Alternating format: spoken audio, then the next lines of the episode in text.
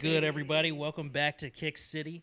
This is episode 107, and we are here with a very special guest in the building. We have Sumner Academy head coach, our head coach from high school. Uh, well, my freshman coach and my JV coach. Now he's the varsity head coach at Sumner Academy, our alma mater, Mr. Al Collins Jr. Welcome to the show, sir. Thank you for having me. Love to be here. Yes, sir. Yes, sir. So uh, we're going to jump into our intro topic here, which uh, we'll we'll point this to you for here first, Coach. Uh, what is your favorite sneaker to hoop in? You're gonna laugh at this, but I wasn't one of those that always had the brand new J's. Okay. So I never really got to play in the real J's. Um, but my favorite shoe to hoop in was the Scottie Pippins. Okay. Which which one? Yeah, the uh, the ones that had the air but didn't have Okay. the real full air. Because you know the cheap ones only had one air bubble. So the Those the, are the good ones. the more up tempo. Yeah, for the up tempo ones. Okay, Yep, those okay, ones I played okay. in. That one, or and then honestly, the Team Jordans. You know, Okay. they were a little bit cheaper, Mm-hmm. so the Team Jordan was a good one that I, I had to hoop in. Okay. Okay. Blaze, what, what's your favorite hoop sneaker? My favorite hoop and sneaker is the uh, Retro 13s. Okay. I like to hoop in those. Um, just very, very comfortable. That and I was really big on the the Hyperdunks. Okay. Um, Okay. with the Flywire or whatever that they tried to do with that. I was I'm was really big on that and the, the comfort. It was good. So Okay. I was Okay. like, what, what about you? Uh, for me, it would. I'm gonna throw a throwback one at you. Uh, the the gloves, Okay. Gary Payton gloves. I remember having those as a kid, and they were great to hoop in. Uh, great ankle support. Mm-hmm. Didn't have to worry about your ankles getting shattered in those. Because kids love to play in low cuts now, which I don't understand. Me either. I, just, Blame Kobe. Yeah. Blame Kobe. yeah. I true. just don't get it. But uh, yeah, for me, it'd be the gloves, and then I'd say close second would be the Jordan 12. Okay. Jordan 12 would be close second. Okay. Which looks like you you have on feet tonight. Yes, yes, something like that. Absolutely. Um, what am I, what am I trying to think of with that? So you said, my goodness, I lost my train of thought. I'm tired, boss. What? So the first uh, the first one you said was what? For me, it was the the Gary Payton glove. So The the, zip the zip up ones. Yes, sir. Okay, Yes, sir. that's the question I was asking. Those and uh, the Jordan 12. I got you. Yeah. Okay, Yep. cool. But uh, yeah. So intro topic is done. We'll get into how everybody's week's been going. So, uh, Coach, we'll throw over to you. How's your week been going this week? Pretty interesting. Always pretty interesting. You know, working at Sumner now, and from being a student to actually being in the building every day, and working with these kids, trying to help them get to college, it's it's always a fun job to get to. So, but the week's been a little little stressful. Uh, just moved into a brand new home, expecting Congrats. my fourth child. Congrats. Oof. Congrats Yeah, on both. expecting the fourth. Okay, So it's one of those. Probably the last one. you know, Okay, the it's up to caboose. The caboose. It's up to huh? her, Yeah, I said I just got to pay for them. That's it. yeah. But uh, but no, yeah. So it, those things are starting to settle down a little bit. Okay. Okay. Blaze, we'll throw it over to you. How's your week been? My week's been pretty busy, um, per usual. Um, I moved into a new home a couple weeks ago, and so just trying to get things organized there. Work's been taking off like crazy with the new job and whatnot, and so just got back from doing that. But it's been some stressful, but it's been some good times. Um, I'm I'm working full time with basketball, and I get to come here and talk about kicks. So I gotta be blessed at the end of the day. Okay. So Good how's your you. week been? Good for you. Uh, my week has been okay. I mean, nothing, nothing special. Work. Had my two off days. Time to go back to work tomorrow. So, I mean, nothing, nothing special for me. It's been a regular week. Uh, I can't complain. Nothing, nothing hardship happening. Well, there is something, but I'll talk about that later when we get into the books. Oh boy. Uh, but uh, yeah, so you know, uh, we'll talk about what what everybody has on feet tonight. So, uh, Coach, tell them what you got on feet and uh, and show it too. Th- th- This man gonna really do me like this because I asked him. I said, "Is there a dress code?" If he would have told me, I would have came through with my special kicks. I came through in some 1952 vintage Chuck Taylors. Hey man, but but they're classic. Yeah, Yes. they're classic. They Low are. chucks. They're even the canvas ones too. So Yeah, he's you know, got he's got on low gray chucks. Yes. He's comfortable. yes. They're classic. I had Can't to complain coordinate. about that. I had to coordinate. Yeah, black yeah, gray exactly, with exactly. Yeah, so People act, actually ask you about the dress code. Marco? He did. He did. Yes. You should have told. You didn't tell him to come with something I told fly. him wear whatever you Hey, want to wear. I would have came out with one of my 11s. I might have broke out my Right. Concords. Listen. I got three of them in the boxes That's- waiting to be worn. See, listen, this ain't church. Don't come as you are. Make sure you got something fly Oh, on my. when you come to If, Kick City. if I get a special invite next time, right, I promise you, I come will come come in clean. something fly, Marco. That that's that's the disclaimer. Make sure the kicks are good. Because that's one of the fun things that I enjoy working with kids. Because a lot of these kids these days, they think they got great shoes. Mm-hmm. Right. And so one of my kids, uh, Jordan Bryant from East High School, he'd be like, Coach, you ain't got no fly shoes. I said, Look here, I got adult. I said, I got kid problems with adult money. I said, so guess what? Mm. Those shoes I couldn't buy when I was a kid Yes. make enough money now that I have a loving wife that lets me buy my shoes. Ooh-wee. And she has as bad of shoe problems I do. so what I did was I took a picture of my Gatorade sixes, Okay. my already elevens, and I said, right now, here's my Concords and my Breds, elevens. I was like, you ain't even touching those. So like I said, I like to tease the kids every now and then Okay. with some nice shoes. Okay. Okay. Blaze, what you got on feet tonight? I got on the field. Is it the field purple or court purple twelves? Uh, I think it, I think you said it right the first time. I think it's field purple. field purple twelves. That's what I have on. I believe these came out like two months ago. We could say Mm, Not even quite. Not, even quite. I think about a month and a half. about a month and a half. So Mm-hmm. yes, the field purple twelves is what I have on, and so threw that on real quick and got about my way. I love the sneaker. I wish I got it got it on the discount if I knew all that, but I don't have access like that. Not yet, at least. Come on, Nike, talk to me. Not not yet. I don't have the hookup like that. And I'll round it out here. Uh, I pulled out the uh, Bred Toe Jordan One lows. Uh, just just picked these up on the restock the other day. So this was a pickup and on feet tonight. So uh, yeah, that's what I got on tonight. And I just want to say that ain't fair. Oh. Cause you got you got a small foot.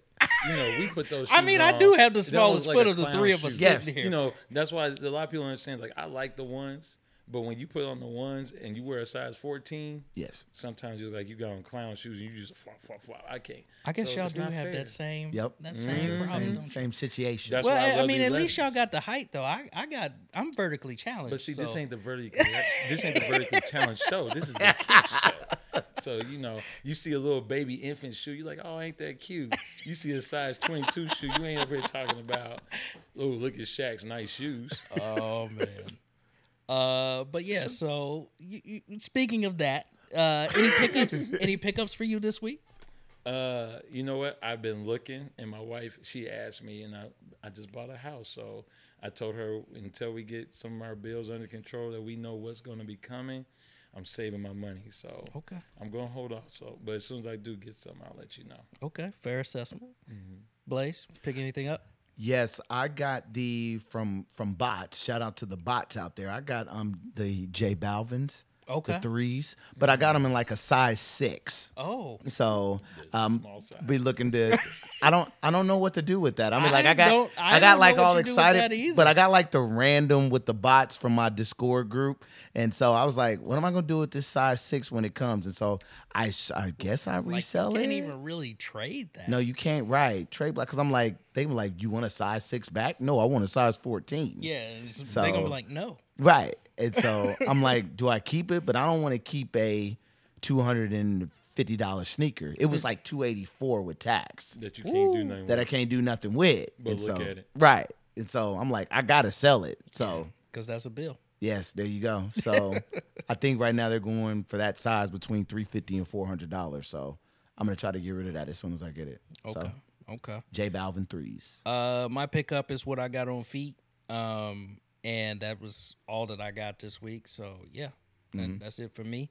Uh, we're just gonna jump into our convo with our guest in tonight. Um, so, Coach, uh, first question that we like to ask everybody when they come onto the show is, what sneaker made you fall in love with sneakers? Ooh. See, now you're going to that point.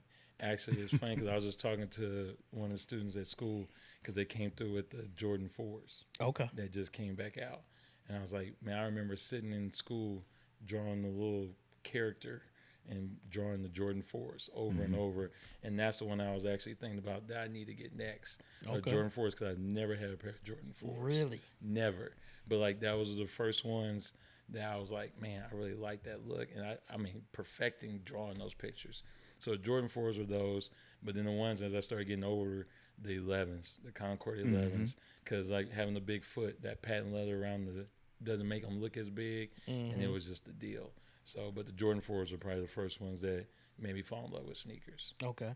On on that same thing about 11s, do you like the high cut that they've gone back to, or do you like the lower cut patent leather better? low cut when summer and I just want to show my nice ankles. no, I'm just joking. But the low cuts because I bought the cherry, the white and red cherry mm-hmm. 11s. last year. Yeah, so I bought those. Um, and I like the way they look with a nice pair of shorts. But it's like every now and then, I know me. I want to get out there and play some. So as long as I got some type of high top, high Okay. top just brings me back to the good old days. Okay. So you're talking about the actual cut of the shoe. I'm talking mm-hmm. about the cut of the patent leather. So they Oh. they a few what was that? Probably three four years ago. Mm-hmm. They went back to the high cut on there, which is what Jordan had originally when he was playing. Mm-hmm. And then as they retroed them, they lowered the cut of the patent on See, there. There's you knowing all that. See, I didn't, I, I didn't look at that. Remember, I'm four kids deep, so uh, I haven't been able to pay that much attention to it. But no, I, I mean, I always like the high cut. You Okay. know, for me, but that's that's just like when you say high cut, I was thinking high tops. Mm-hmm. But yeah, no, the the anything that's vintage for what it used to be, I love that. I love that in the shoe. Okay. Okay. Um, so we'll get into some of your coaching here. Um, so a- as a coach, what would you say is your favorite thing about coaching? Like, what do you enjoy the most about it? The thing I enjoy the most would be the relationships. Okay. The relationships I build. I mean, I think that's what has us here right now. Yeah, You know, for sure. I just happened to run into somebody special at their job one day. they try to come over and sneak up, but you know you can't sneak up on coach. I'm but anyways, um, you know the relationships that I built, you know the the bonds that I have with my kids, um, that I watch them grow up, and then we were able to have conversations. It's almost like I'd heard the other day, you know, when you have a child when they're young, you're supposed to nurture them. When they're in their teenage years, you're supposed to coach them. So you think about like a lot of times when I get you guys as high schoolers, I'm coaching you, but I'm not only coaching you just for basketball, but it's life because they go co- they coincide. So for me, I'm I'm big on the relationships. That's what I enjoy most about everything. Then the next part after that would be seeing the success that comes with it, um, because success is what you measure it. It's not always in wins and losses, but it's like, do you feel yourself being better in life? And those are the things I really enjoy about being a coach. Okay. Okay. That's fantastic. What got you into coaching? Um, my dad, Mm. to be honest. That makes sense. Yeah, my dad. Pop Pop was one of those, you know, he coached us ever since 1985. Was when he first started the KC Running Rebels at the YMCA. Mm. and then UNLV came through and that's when we started calling ourselves the KC Running Rebels. And so what had happened was me being the point guard because he wanted everybody to be able to handle the ball, everybody to be able to talk, no matter how tall you are, and you had to learn all five positions. So ultimately, I was a coach on the floor. All of his players were coaches on the floor. And you look at like his pedigree, Earl Watson became a coach. Um, Tyronn Lue, Terry Nooner's now a coach at Wichita State. So uh, Nick Robinson that came out of Liberty, he was coaching at Stanford. I mean Utah for a minute. So that coaching that you're doing on the court as a player, it tends to say, okay, can I do it outside? Because one of the hardest things I think players have, which now it's lovely to see you coaching and not here, is hopefully, you know, one of the reasons we don't have a lot of teachers these days is because coaches aren't making a difference or teachers aren't making a mm-hmm. difference. So when you hear players that you've coached are now coaching, that means hopefully you taught them something that they feel like they need to pass on.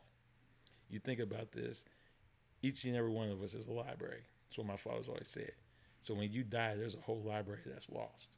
Man. So the, what you're gonna, what he's hopefully passing on is something that I've taught him. Mm-hmm. Maybe it might be the interactions we've had. Maybe it might be the late nights. Yes. maybe it might be the work ethic. All those things come into play because for me, that's what got me into coaching. My father was a coach, and it wasn't like I wanted to be a coach. Like I didn't want to come back to Sumner. That's why it's so crazy mm-hmm. now that I'm at our alma mater Right. coaching there when I was like, I hate school. I didn't want to be in school. I just passed because our rules was God, mom and dad, homework, and basketball. And we had to have a 3.0. I did school for that. graduated because I just knew I had to have an education, but basketball was it. But along the way, I learned a bunch of different coaching styles. So when that happened, it kind of led me into coaching. And honestly, I think it's just where God wanted me to be, you know, because when I graduated from college, I really didn't know what I was going to do. Because all my life, I just played basketball and went to school. And when I got done, I was like, okay, I'll go to school somewhere, I guess. And then I had a professor tell me, no, you're going to be overqualified with no experience.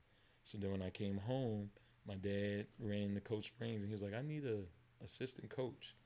And then I was like, might as well. Because i always been around popping the gym when I come home from college and I'd work out with the kids and then I'd help video games when we were in Vegas or Cali. Mm-hmm. And then I'd say some things, hey, I see this. Why don't you do this, this, and this?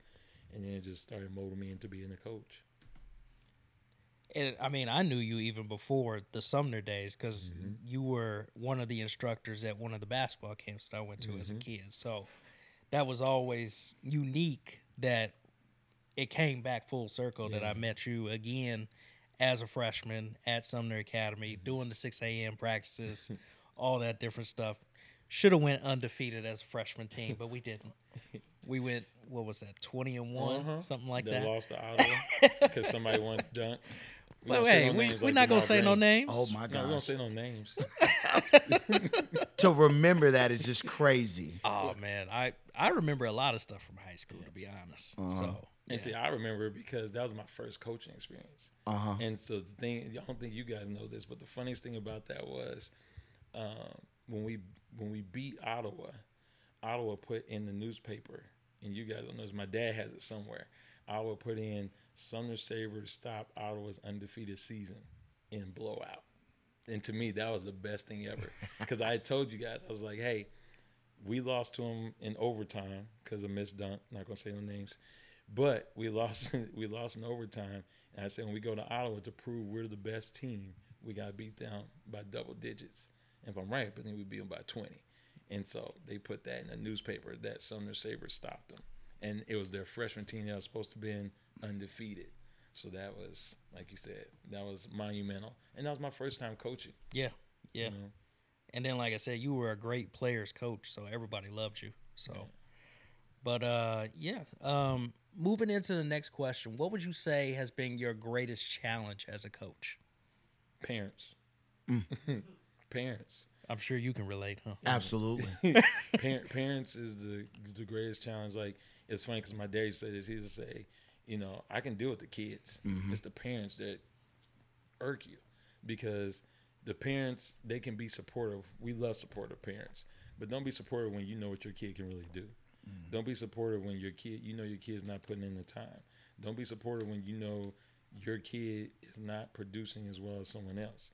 This isn't equal opportunity. If you want equal opportunity, go play intramurals in a fun rec league, but do not do it in environments of summer spring basketball or high school. And if you do care about high school being fun and intramural, then don't go to a school where they're trying to make something of that program. Because sure. the kids usually aren't the problem. If they go and complain to their parent, that's not necessarily the kid. That's a kid just fighting for a lifeline to be a part, and they want their parents to defend them. It's like as we were talking about Deion Sanders, he said on 60 Minutes, they asked him, they said, "So what would you say if your kid came home and they said the coach said you need to enter the transfer portal?" He said, "Are you a liability or an asset?" And that's what sometimes mm. these kids they don't have the tough love of. Well, go out there and work hard and give them your best, and if it doesn't work out, you gave it your best shot. You know, it's it's not a participation award. It's did you give it your best shot? Now let's be honest. Some coaches have favorites. Some coaches might do that, but that's where you gotta be real and be honest with your child. Back to that coaching part. You're coaching your kid at this time. If the coach really isn't doing something right, then you can say, "See, this isn't right." It's okay to say that, but don't be like, "Oh, well, let me go beg my kid back on because coach has favorites and I'm going to get the other parents on board." No, don't rally the idiots. no, don't do that. Just hey, maybe I need to go to another school. You know, because one thing I'll tell you is, mm, with all the years I've coached in the spring and summer, like I would tell some parents, they will want their kids to go to one school, and I'll say that school doesn't fit your child. Mm. Don't go to that school. Look at what they have playing before your child. And if sports is that much to your child and you want them to be on the floor or the field, look at where they're going to play. And if they're not going to play, then it's your job as a parent to put them in an environment that they can. I'm sorry if that means you got to move. I'm sorry if that means you got to put them in private school. But if you're really going to be a good parent, be real with your child and be like, hey, this is a situation. Either those kids are really better than you, or maybe that coach does have his favorites for whatever reason. But don't just be like a whiny pants and be like, oh, I'm a, I'm gonna have words with them. I'm gonna go to the AD. I'm gonna go to the dean.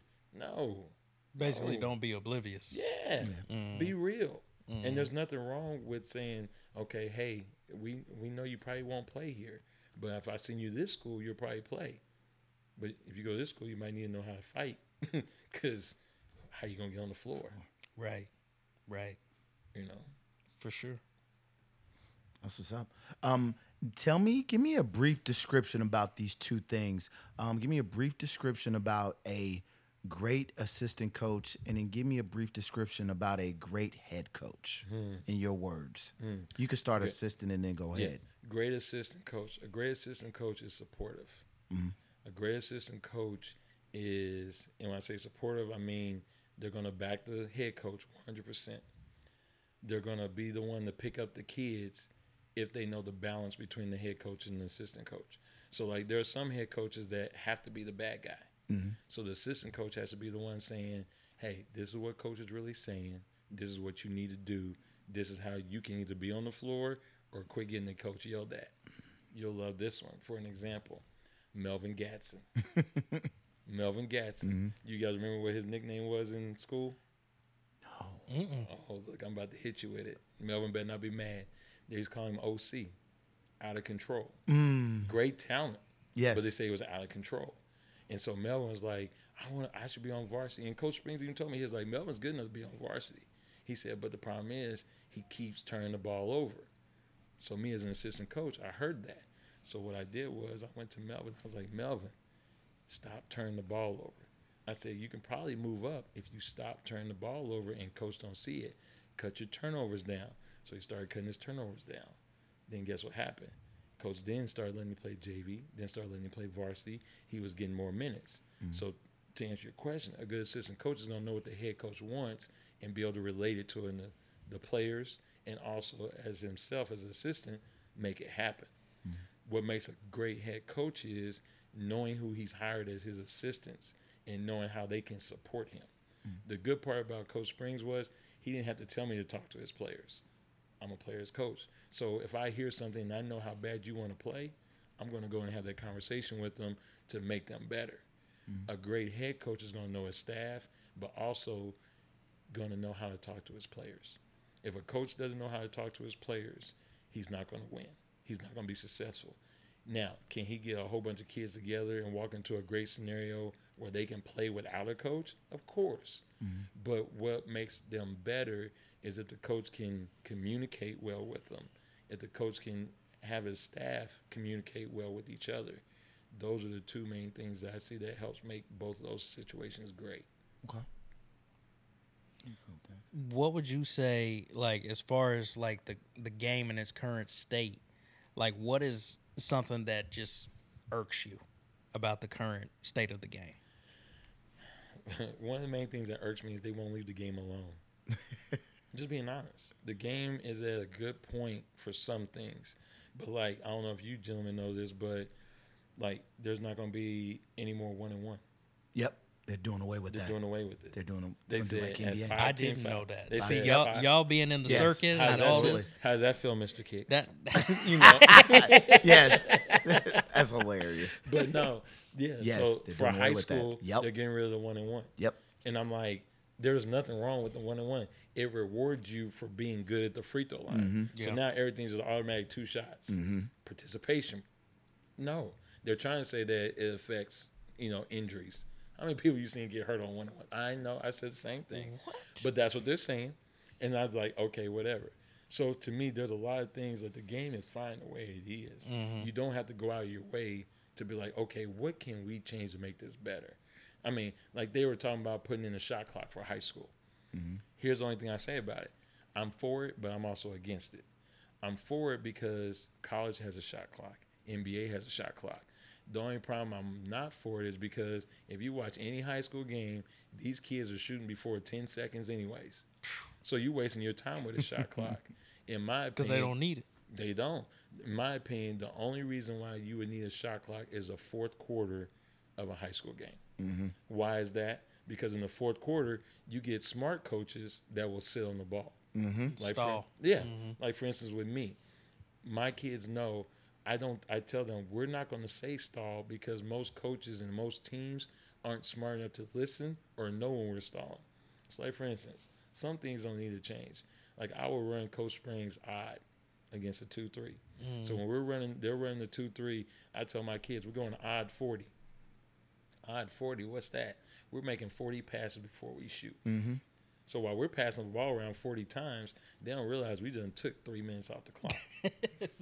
you running a stall without calling it a stall, like there you you said. go. Make make the other team have to be smart enough to figure it out. I'm not gonna tell you I'm stalling. It's just like when I'm gonna foul at the late game. I tell my kids if you hear me call a color, that means foul. Because if a referee hears you say foul, they're gonna call it. Mm-hmm. But if you just say blue, and your kid goes aggressive for the ball, the referee might not just think he's being aggressive. You get a steal instead of the foul. Then the other team's like, "Where's the foul? You scoring buckets." So I'm always trying to think ahead. And so for me, like I said, the shot clock just needs to be in the fourth quarter for high school. Yep. It doesn't need to be the whole game because, like I said, you watch any high school game within 10 seconds, that ball's going up.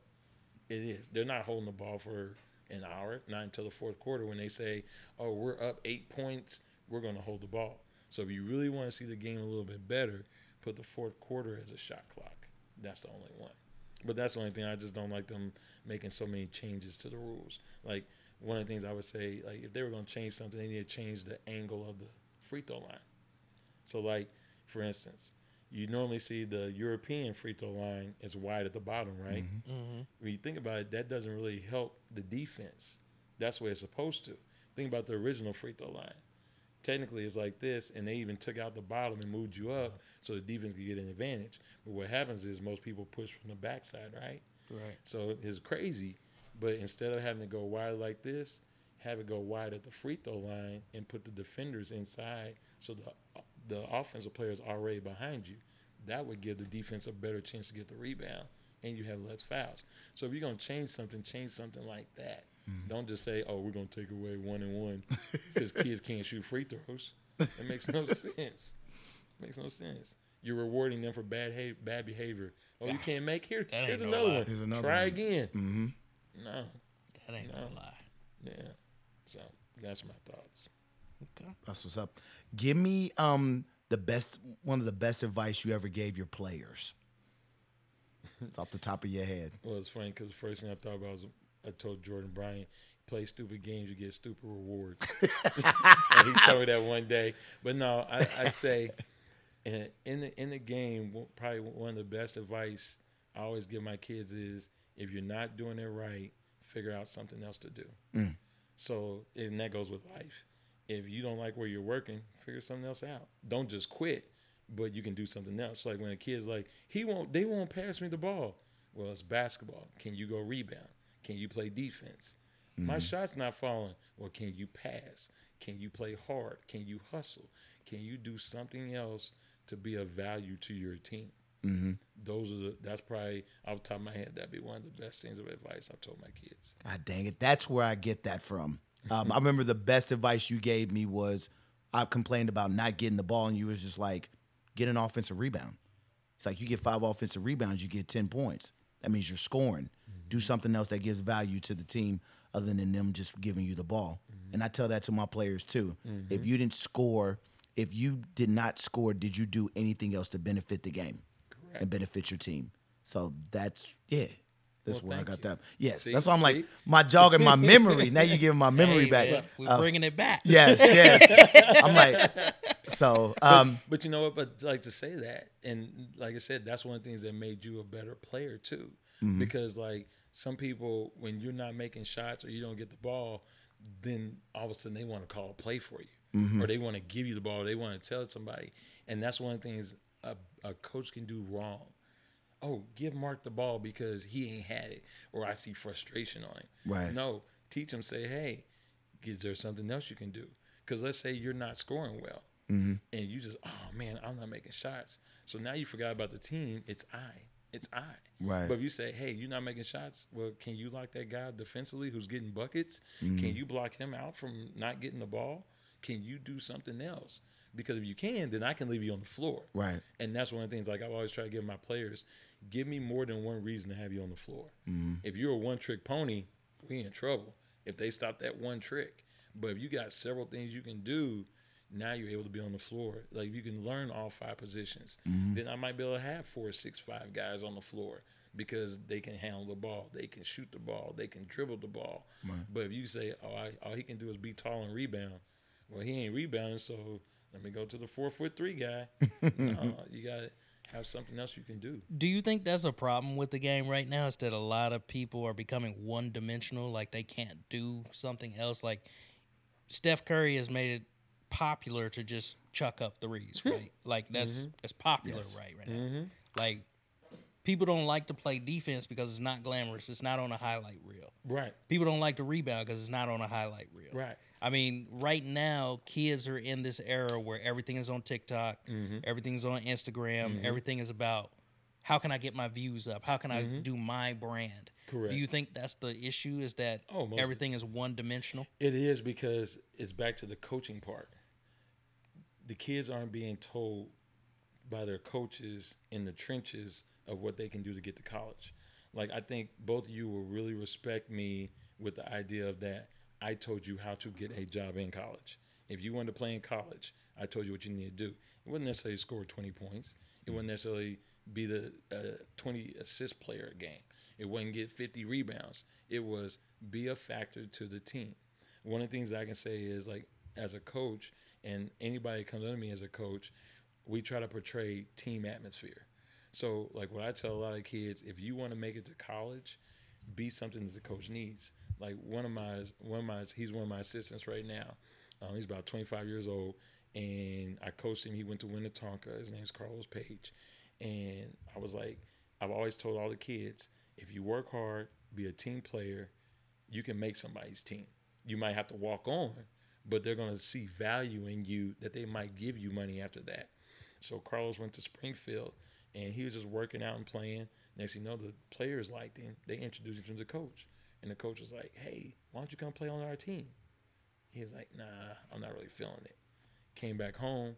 Then he decided to go to a school out in Colorado because he had family. But before he went, he emailed the coach. This is what he said to the coach I would like to be a part of your team. I'm not worried about shooting. I'm not worried about having the ball. I just want to be a part of the team and, and help where I and be of help where I can be. The coach said, I normally don't check emails. He's like, but this caught my attention. When you come to Colorado, come see me. He wound up making the team for where the Denver Nuggets practice at in Colorado.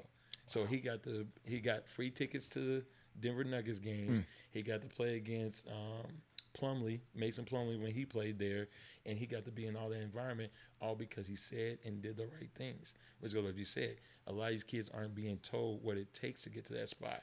They see the Steph Curry. They see Steph hitting 50 foot threes, but they don't see Steph making 2 million threes Right. at home. They don't see Steph in the weight room after a game. You know, like a friend of mine, he's a, uh, the head equipment manager for the Memphis Grizzlies. And I was blessed. He got me tickets for my sons, and we drove to go watch them play.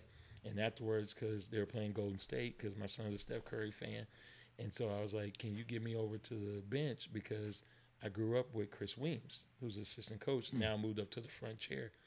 He was like, yeah. After the game, we went to the locker room. When we sitting at the locker room, um, Chris came out and I was like, hey, I was like, do you mind? He's like, no. He said, if they come out, I'll make sure you get to me. I was like, cool. I said, uh, he said, they're weightlifting right now. I said, they're lifting weights? That same phrase. I was like, they're lifting weights after the game? They just got done playing. They said, no, that's part of their recovery. So, like, kids don't know think about it. After you played against in high school, after you played, what if we went to the weight room and worked out in the weight People room? would have rioted. You already Yeah. know. Right. Like, we, work, we just played 32 Right. minutes. 32 you whole want, minutes. You want me to go work out? Hell no. Right. But these are like the little things that people don't know. And I was like, they lift weights afterwards as part of their recovery to get bigger and stronger. That's why when you look at Steph Curry now, he's still what they say, the baby face assassin. Yeah. But you look at his body. Yes. His body's changed because he's still working out and he's got to take those bumps. But that's what they do. And so, like, those are the things that people and kids have got to learn. What are their little secrets that they do to make them where they are? And then I got to incorporate that in me. I can't just take the highlights of, oh, Steph's making jumpers or Steph's doing this. So I'm going to do this. Like, the, the going joke is when you're at these tournaments, coaches say, Steph Curry messed up the game. yes. You got kids out here pulling up 50 foot Yep. threes and like Steph Curry messed up the game.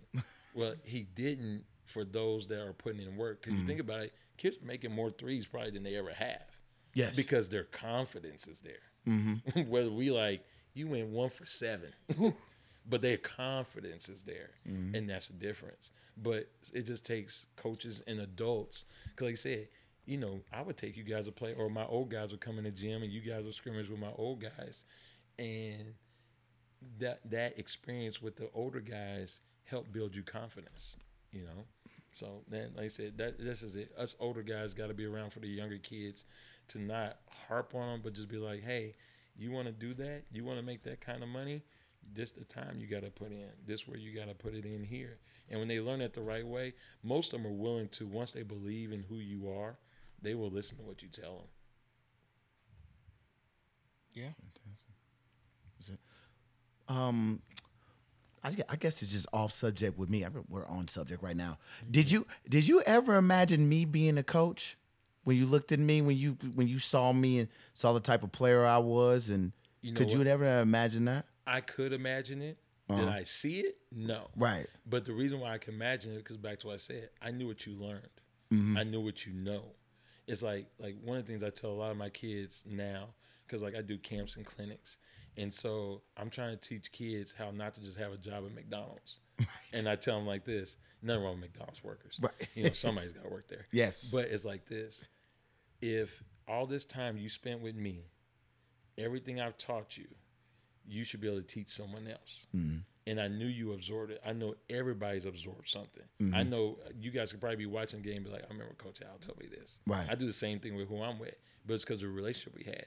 So I knew you would know enough. It just makes me smile when I heard you were coaching. Mm-hmm. Uh-huh. It only made me mad you didn't come back and want to coach with me. It made me feel some type of way. I'm like, you can coach with me. Oh. I think because who you coaching with? Living the Dream? Yeah. Yeah, I was Living like. Brad Manning got one of my kids. It's, it's whatever. I love Brad. You Yeah. guys, Brad. Brad, we uh, he let me play when one time I had to play against my alma mater, Mo West. Uh huh. But no, I was like, you know, I'm just glad to see you you're doing good and you enjoy coaching. Okay. That's what it is because it's a benefit. Yes, definitely, is. definitely. Shoot, I didn't know. Are you still doing running rebels? Yeah. So, Okay. So here's here's a quick story about that. So I carried on after Pop stopped, um, and right now the Urban Scholastic Center Uh huh. they've helped us out, and they're gonna pick us up, and they're gonna help sponsor us That's for because we were on the New Balance circuit this Okay. past summer. Okay. So now New Balance and Next Pro went their separate ways. So now we're supposed to be on the Puma circuit with them. Okay. Um, and so USC, they love what we're doing with the kids and supporting the kids, and you know they want to help the kids in Wyandotte County and any kids that's trying to get on, you know, trying to get the opportunity. So we were blessed that they're going to step up and help the kids out to be able to travel and do those things. Mm-hmm. So yeah, That's fantastic. That's fantastic. I know. I, I knew your pop stopped, obviously with age and all that. Um, shout out to Pop Collins, by the way. My goodness. Um, but I didn't. I didn't know you carried on with that. So it's definitely a big deal. But, and I'm gonna tell you this, back to what he said, what's the hardest part? The only reason why Pop really stopped is because he said the parents. Mm-hmm. He was like he, and honestly, like I remember I was in California with Boots, my brother, and he was like, "I'm done." When Boots' senior year, he's like, "I'm done." He's like, "I'm not doing this anymore." And that's when I stepped up and I was like, "I'm going to carry on. These are going to be my rules." I was like, mm-hmm. "We're going to fundraise early, so we're not doing it late." Mm-hmm. But the reason he stopped was because like he would tell the parents, old school now, so be prepared. he said, I want you to run two miles forward on the track. Mm. I want you to run one mile backwards. Mm-hmm. Okay, old school. You Yes. pop. So when he said that, he said, "I want you to bring me back the times." You know, parents were bringing back signing off on their kids running the exact same time every week. Like they say, they ran two miles forward in, in, in fifteen oh two. Like they didn't oh improve. Yeah, like, they, they didn't improve. they didn't get slower. They didn't eat, you know, lunch before they ran. It was always that time. He was like, then he get into five minutes of workouts and practice. And he'd be like, you're not in shape. Right. And so he got, and what he got tired of was people wanting him to bring back his glory days of having kids go Division One, go Division Two. Everybody's getting scholarships and playing professionally. They want that, but they didn't want their kid to put the work in. Mm-hmm. And so he's like, if you're not gonna make them put the work in, I'm, I'm not gonna do this. That's why he never really want to get a sponsor because when you get sponsors, they tend to want to tell you what to do. They Yeah. tend to want to tell you what kid. And from his relationship, he was never about cutting kids. Mm-hmm. And so that's why I'm never about cutting kids. That's why I became a great partnership with USC because, like they told me, what made them really want to help sponsor us was because I told them when they they were bringing an institution in to watch that was going to help donate. I said, now when you come in here, you're going to see some kids. You're going to be like, that kid don't deserve the opportunity to go out of town. I said, but the way I was raised, everybody deserves an opportunity to go out of town. Everybody deserves an opportunity to play against the best and see the best.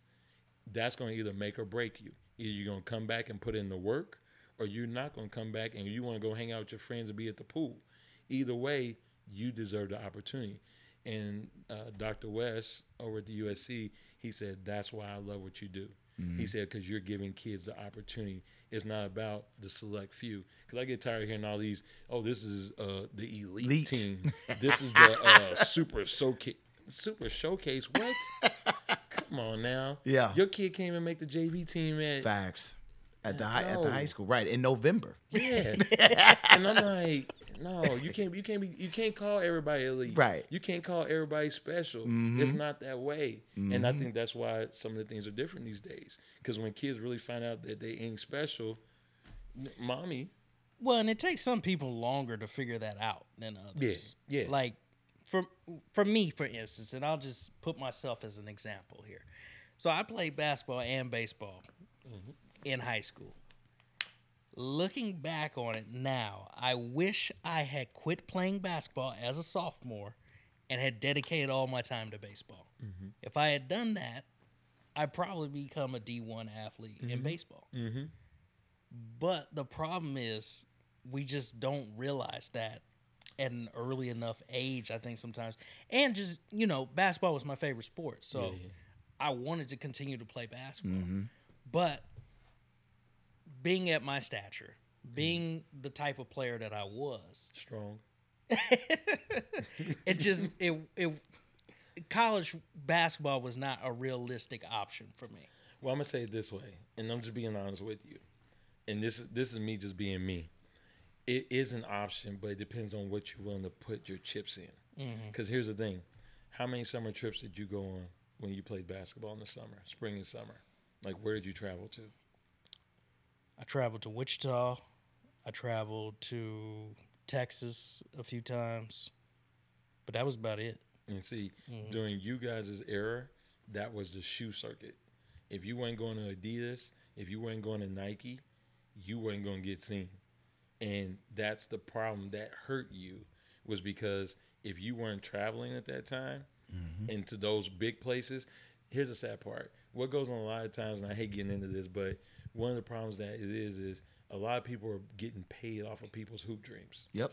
So like there's a lot of tournaments that are out there that are saying, Hey, I got this special tournament or we have this tournament, we got all these teams, but they have no coaches. Mm-hmm. Just like I can tell you when we took kids to the Adidas circuit or we took them to Adidas 64 in Vegas or we went to Double Pump in California, they had the list of every division one coach and division two coaches that were there. And it was like up on the wall so you could see it. And then they were sitting there. Just like when I played and we for us in ninety two to ninety six, that was right before the shoe circuit. So that was like JaRon Rush and them, they weren't all the way just there yet. So for us to get seen, we had to go to AAU Nationals, which was Kings, Kingsport, Tennessee, um, Winston Salem, North Carolina, and that's where when I played, I saw Jermaine O'Neal. You know, you see 16 Jermaine O'Neal. And you know, thinking back on that, that might have been the problem with our era because we thought that it was still AAU. At least, at least, Yes. yeah, at least within our No, circle, circle. we thought that it was still AAU. and it wasn't. was the national way to be seen. It wasn't. So- it wasn't. And I'm telling you now, and that's what I said. Like for me, that's why I'm still in the game because I got my two sons and my daughter and a new daughter on the way. So like I know I want them to have an opportunity to play the sport, even though like I would respect the hell out of my kids if they just go to college just to go to college, mm-hmm. just to be a student. Because you know I had a hernia, lost a tooth, all that playing in college, and what I get for it, a degree. and what else I get for it? You know, I did make the Hall of Fame, but it's mm-hmm. like, uh-huh. it was it really worth it? Where you see everybody else getting to have their Starbucks and sit in the cafeteria and be able to relax and do what they want. It's different, but yes, when you guys were coming up, it had to you had to go to Adidas. Like uh, I'm trying to think of who was the players that we took out of town at that time. Like we had Dan and Don that came out of Wyandotte, and at that time we were playing against the New York Giants. His name was Cat Cato or or something like that. Kelvin Cato. Yeah, he his his his nephews were playing, and he saw Dan and Don. He was like, "Man, I like those twins," and I was like, "Well, let's stay in touch." He was like, "Yeah." He said, "If I can do anything to help him, I will." They went off on some other ends we know of, and yeah, that kind of lost that opportunity. But they still had it. But where do we take them? And like you said, you guys had the misbelief of you're playing on the AU circuit, but even if you weren't going to nationals, you weren't going to get the looks because like that 15, 16, 17 age group, mm-hmm. that's when all the Division 1 coaches were out there. But then when it became Adidas, it's like this. Who sponsored what colleges is Adidas, Adidas sponsor? I'll give you one, KU. Right. Right now. Yep. Yeah. So Yeah. think about where most of the players that they play come from KU. I mean, come from Adidas circuit. They don't get a lot of kids that come from a Nike circuit. Yeah, they're going to recruit them because they're supposed to. Mm-hmm. So you- you're talking like the old ABCD. Game. Yep. Yeah. Yep. Okay. Yep. And see that the, the that's why the Nike or the movie Air Mm-hmm. is so crazy to watch it because like I actually met Sonny Vaccaro, and I met him because when we were on the circuit, which probably be another time for you guys, we'll have that conversation.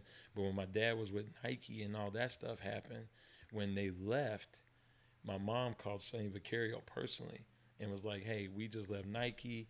We have Andre Williams. That you know, he's six ten. We had this other kid. We had Joseph Macklin, who wound up going to Colorado State, and we had these kids. Malcolm Campbell played at Alabama gonna State. Came out of Schlagle, Hall of Yep. Famer Schlagle. Crazy. We had all those kids on the team. My mom was like, "We need to get these kids seen." We were on Nike and we left.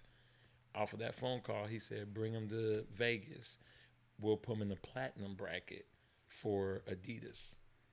We go to platinum bracket. We playing against Illinois Fire, which was Antoine Walker's team. We're playing against Carlos Boozer's team. We're playing against all these NBA teams that are associated with Adidas, and we're like, oh my god! But that's where Andre wound up going to Oklahoma State. That's why uh, wound up at Alabama State. All those things. So being on that circuit was huge, and you guys didn't get to be there. Which, like I was gonna tell you, your work ethic would have been there. But there's a couple things that I think also separates between dual sport athletes. And this is one of the things I, I, I don't know if I ever told you this, but like my dad told me, and he would always tell kids, it's great to play multiple sports, but when you're playing baseball, are you still picking up a basketball? When you were playing basketball, did you still go hit? The answer is probably no. Yeah. So that's the reason why you were a master, or you were a jack of all trades, but a master of none. Yeah. And so mm-hmm. what happened was you were really like even keel, but you couldn't separate yourself because when you were playing basketball, baseball players were what? They were training. and training mm-hmm. baseball. Then when mm-hmm. you went to go play baseball, the basketball teams were traveling and going out. You were playing baseball, so you were like one step behind because you weren't still putting in the same time. And the story my dad told me was a friend of his had a beautiful jump shot, but he was also killer in football. And so my dad said one day he left his his books at the schoolground, and so he had to go back. And when he went back, he said the guy was shooting jump shots with his short, with his leg pads on, but everybody else was at home. So while football season was in, he was playing football, but when practice was over, he was mm. at the school ground getting his shots up. Mm-hmm. So he was putting in those extra hours. So when it came basketball season, he was still on point. He was mm. still up here. And that's the only thing that I would say would have been different. Is so many people say, you know, kids these days are specializing too soon. They're saying that. They're saying because you, you think about it, like my son, he's nine. Okay, he's only in the third grade. We held him back one year because he came from Montessori to regular high, uh, regular elementary school. So you look at him. I put him in flag football because I'm doing that camp. He doesn't really like it. I would say, "Hey, I'm going to do flag football." Okay, iPad. I'm doing I'm doing t-ball. Hey, I'm going to go t-ball. Want to come with me? Nah, I'm gonna go play outside with my little brother. Okay. Hey, I'm going to basketball practice. Dad, can I come? Dad, can you shoot? Dad, can you work with me outside? His uh, sense of urgency is there for that. and he loves Steph Curry. So he's like, he's all about basketball. Like tomorrow, when my, my youngest son has flag football, I had to go do basketball practice, and my wife's like, Trip wants to go with you to basketball. So I say, yeah, because he's not going to be doing anything at the football game, flag football. So I'm like, yeah, mm-hmm. come on. So guess what he's going to be doing? Putting in his work. And so I don't want to specialize in, but if he's not enjoying it, I'm not going to waste my money doing it mm-hmm. That's fair. because that's like my six year old in flag football right now. Like I told my wife, I do flag football camps. He really ain't wanting to do that. She said, Well, I want him to do it for socializing.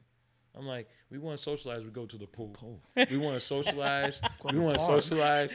Both of y'all said the Hey, pool go at the to- same The time. pool, go to the park. You know what I'm saying? Yeah. We, Yeah. We ain't socializing playing flag football. No. No. That we we, we doing this. We doing Right. this for real. Right. Yeah. That's what we doing. Yeah. Because it's a fee for that. Right. It has to be. So for me, I'm like, we gonna work if we gonna do these sports because I want you to understand sports is for work. Because guess what? She's gonna be the first one telling me, why ain't he so competitive? Well, because you've been doing it for the social.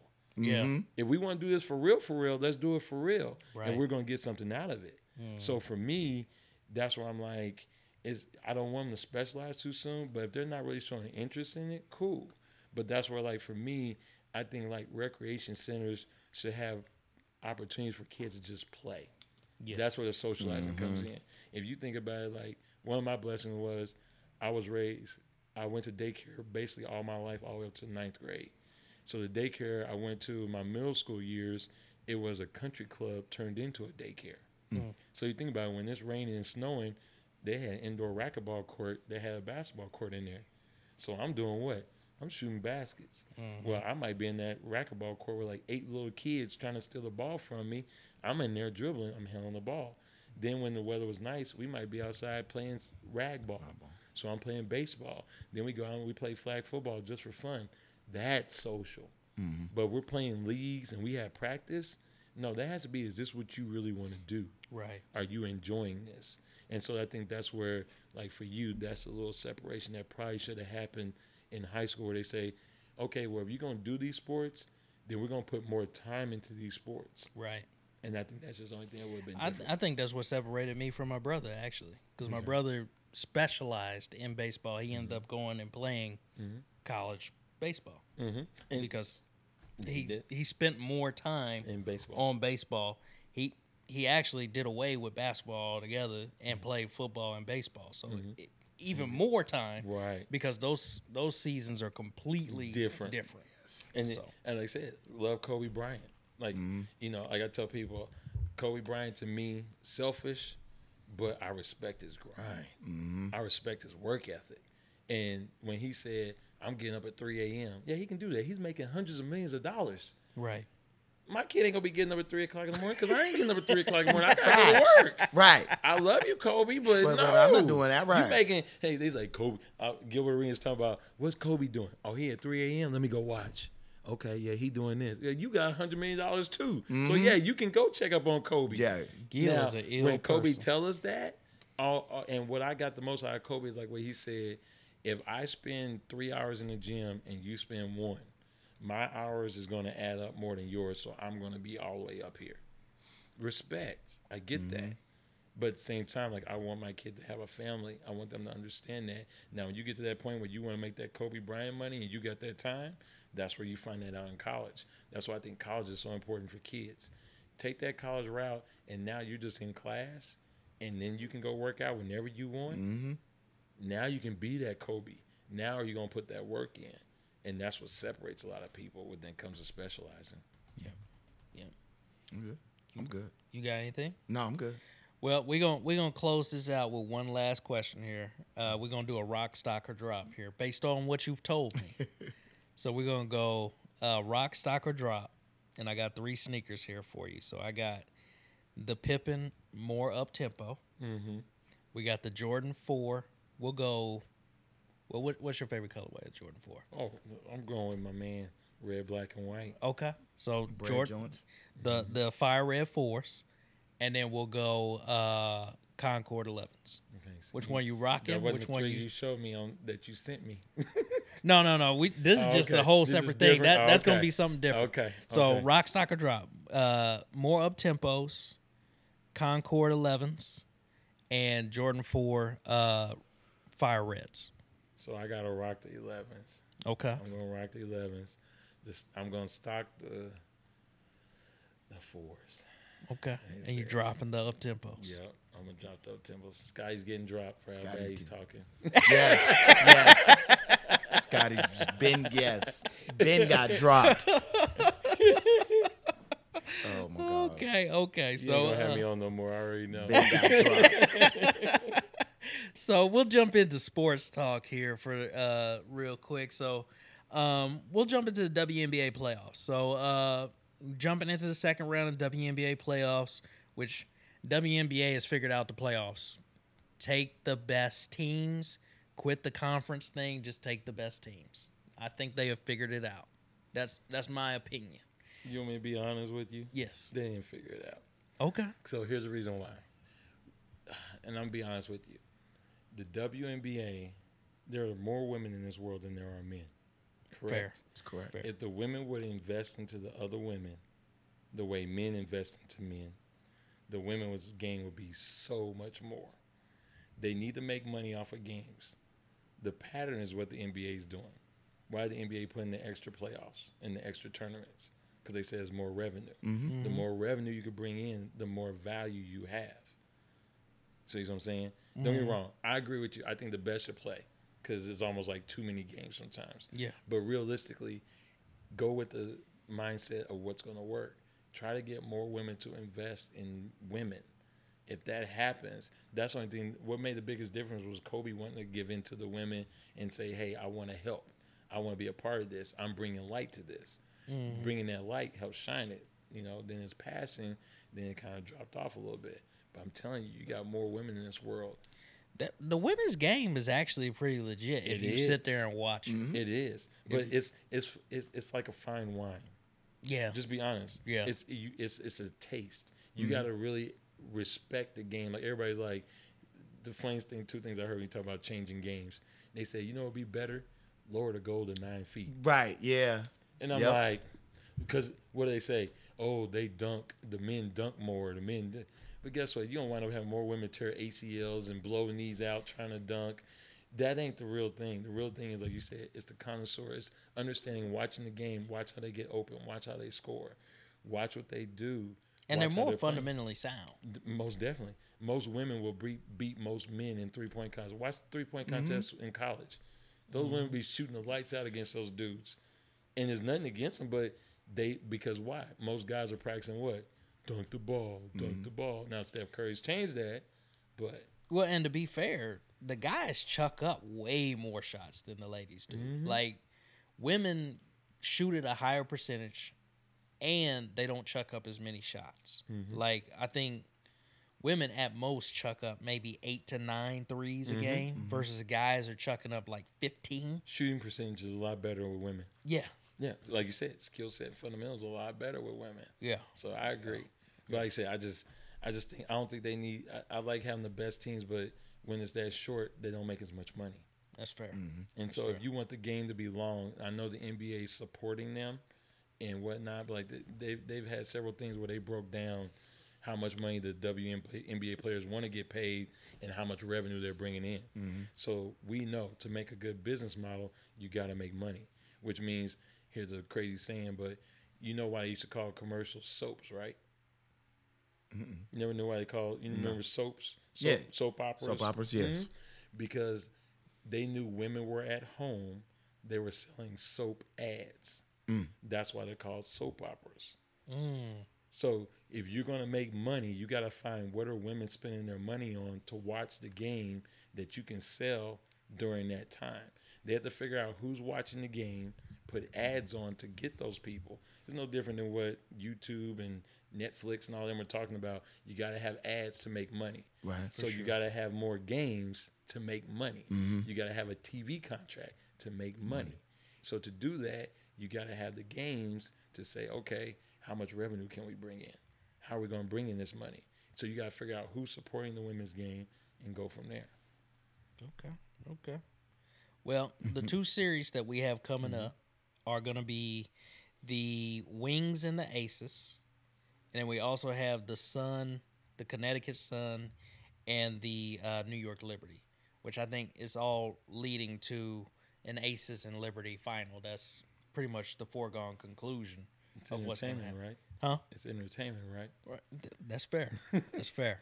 Now, personally, I would like to see Alyssa Thomas move on because Alyssa Thomas is is a triple double machine. Like if if you remember when Russell Westbrook was putting up triple doubles like crazy, Alyssa Thomas is doing the same thing in the women's game, but nobody's talking about it. Right. But that being said, I don't think they're going to beat the Liberty in a in a five game series. I just don't see it happening. Um, I also don't see the Wings beating the Aces in a five game series. And if we're being honest, I don't see the Aces beating the Liberty in a five game series when it comes to the finals.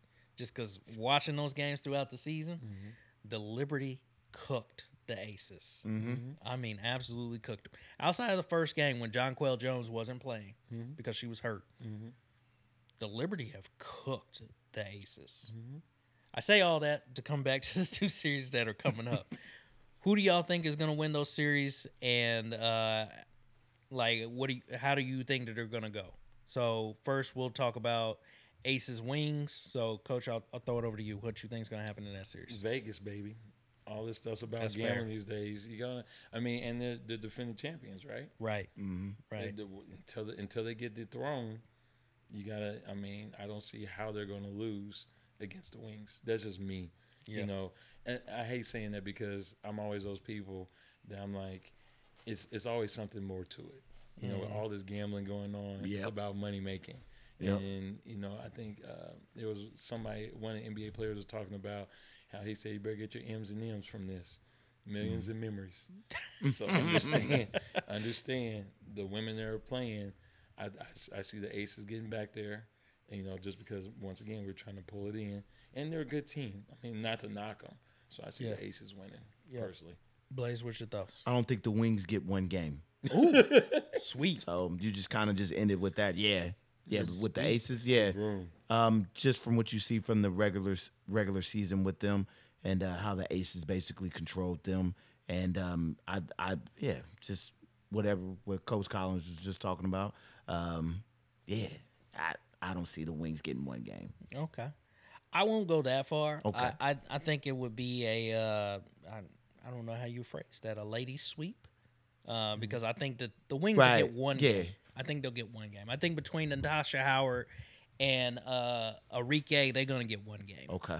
I Now, that might be a last minute buzzer beater like uh, Teresa Weatherspoon type thing against the Houston Comets, Right. but I think they'll get one game. Well, I'm just gonna say it this way, same way he said.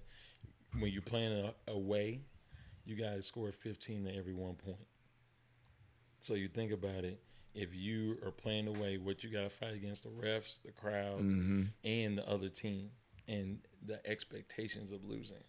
It's a lot to come back from. Because even when you're down 10 points, you Yep. almost got to score 20, 20.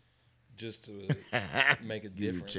That's why, like, if you watch the games, you'll see ebbs and flows. That say say the Wings are down eight points, and then all of a sudden it goes to fifteen, then it comes back to eight, then it goes to maybe 12 then Mm-hmm. it comes back to eight. That eight point hump, if they can't get over that hump, it ain't gonna happen. But you think about those numbers I just said, fifteen and 12 It's twenty seven points. Right. There's that twenty points I was telling you that it takes to come back when you're not playing at home.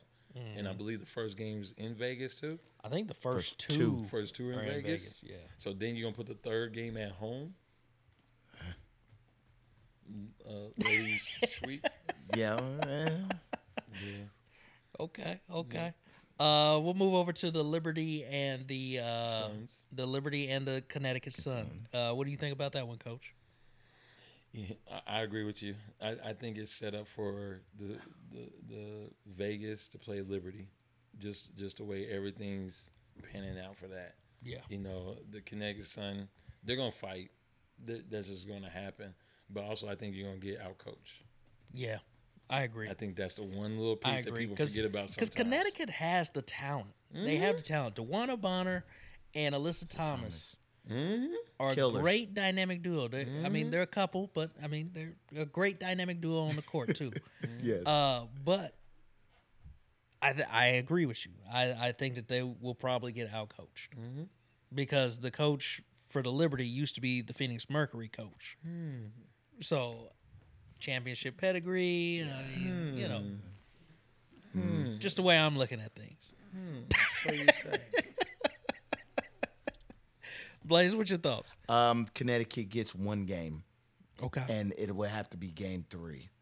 Um, obvious for obvious reasons, but I mean, like when you're dealing with Sabrina and Stewie, when they're when they're on a heater, it's lights out. Don't forget about JJ too. She's a That's- former MVP. Yeah, you're right. I always forget about with with with JJ. Always thinking about. the other two you just talked about. Yeah, yeah, and I'm like these, these two. I mean, like Sa- Sabrina get a drop fifty on you quick. Of course, of course. And hang on, what is it? Uh, Kobe Mamba Mambacita. Right. You know who she acting like? Yes. So you know she gonna come to kill. Right. Like like you know game one and set the tone. Like if Sabrina if Sabrina gets 30 in game one, it's a wrap because you know Stewie's getting Stewie's It's getting gonna come. Stewie's gonna get- get hers she gonna get her. She Yeah. gonna she gonna get that uh, 20 and 15 on you quick. easy, So easy. what you And gonna do? Jonquel gonna have ten rebounds and like fifteen points. And that's why I said it's gonna be hard on the defending champions to beat them as well. Yeah. Because I said you look at all that, all that that's the perfect storm Yeah. that's coming together. yeah. You know, it depends on how fast they want to get there.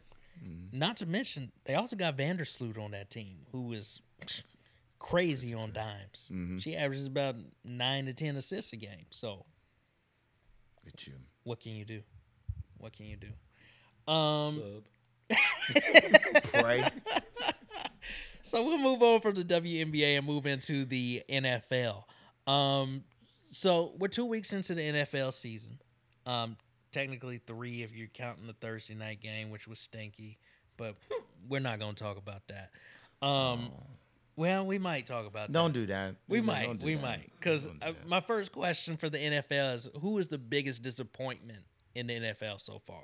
The Bears. the Bears. The Bears. Because Okay. I mean that's the only thing I hear about right now. Yeah. Justin Fields. Yeah. Justin Fields. They He's supposed to be in, and the coach is quitting in in the third game of the season. Right. It's like the defensive coach too. The Yeah. person is supposed to be stopping everybody else from scoring, right, and we're gonna find out when they play the Chiefs. right. But that, was- I mean, I knew he was about to say something. But I had to just say that because I always want to say the Bears. Yeah. Blaze, what's your biggest disappointment? I would say the Jets because of Aaron Rodgers. I'm just sad. I'm sad that we, we didn't get a chance to see Aaron Rodgers on the Jets.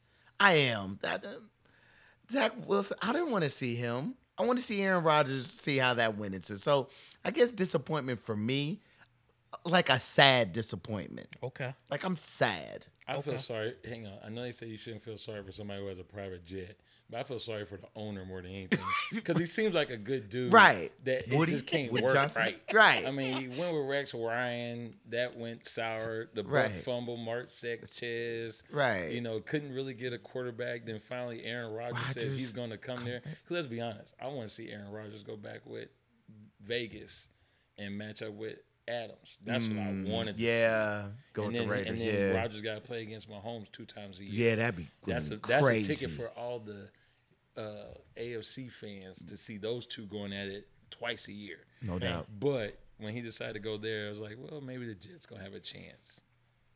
Whew. Yeah, Hey, and I knew that Achilles. I'm you. sorry when I saw it, I knew it was Achilles. He had Achilles walk Oh, like man. Kobe.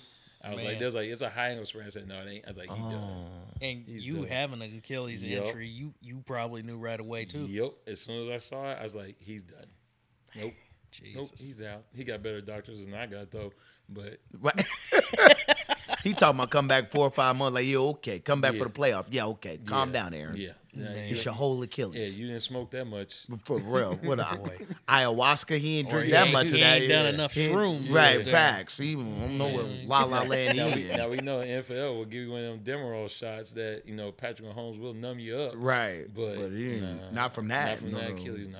If Kobe couldn't run, you ain't running from some D Nah. tackles trying to chase you. Nah, for Facts. sure. Um, I'm gonna keep it in New York. I, I think the biggest disappointment so far is the Giants. Oh.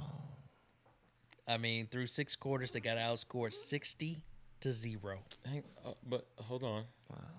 They gave they you can't really count them as a disappointment because they went with that quarterback to pay him all that money to say Saquon don't get his. Danny Dimes. Yeah, hang on. So now all of a sudden Saquon's not playing, and here's the thing: I'm I'm never gonna take take nobody's money out their pocket.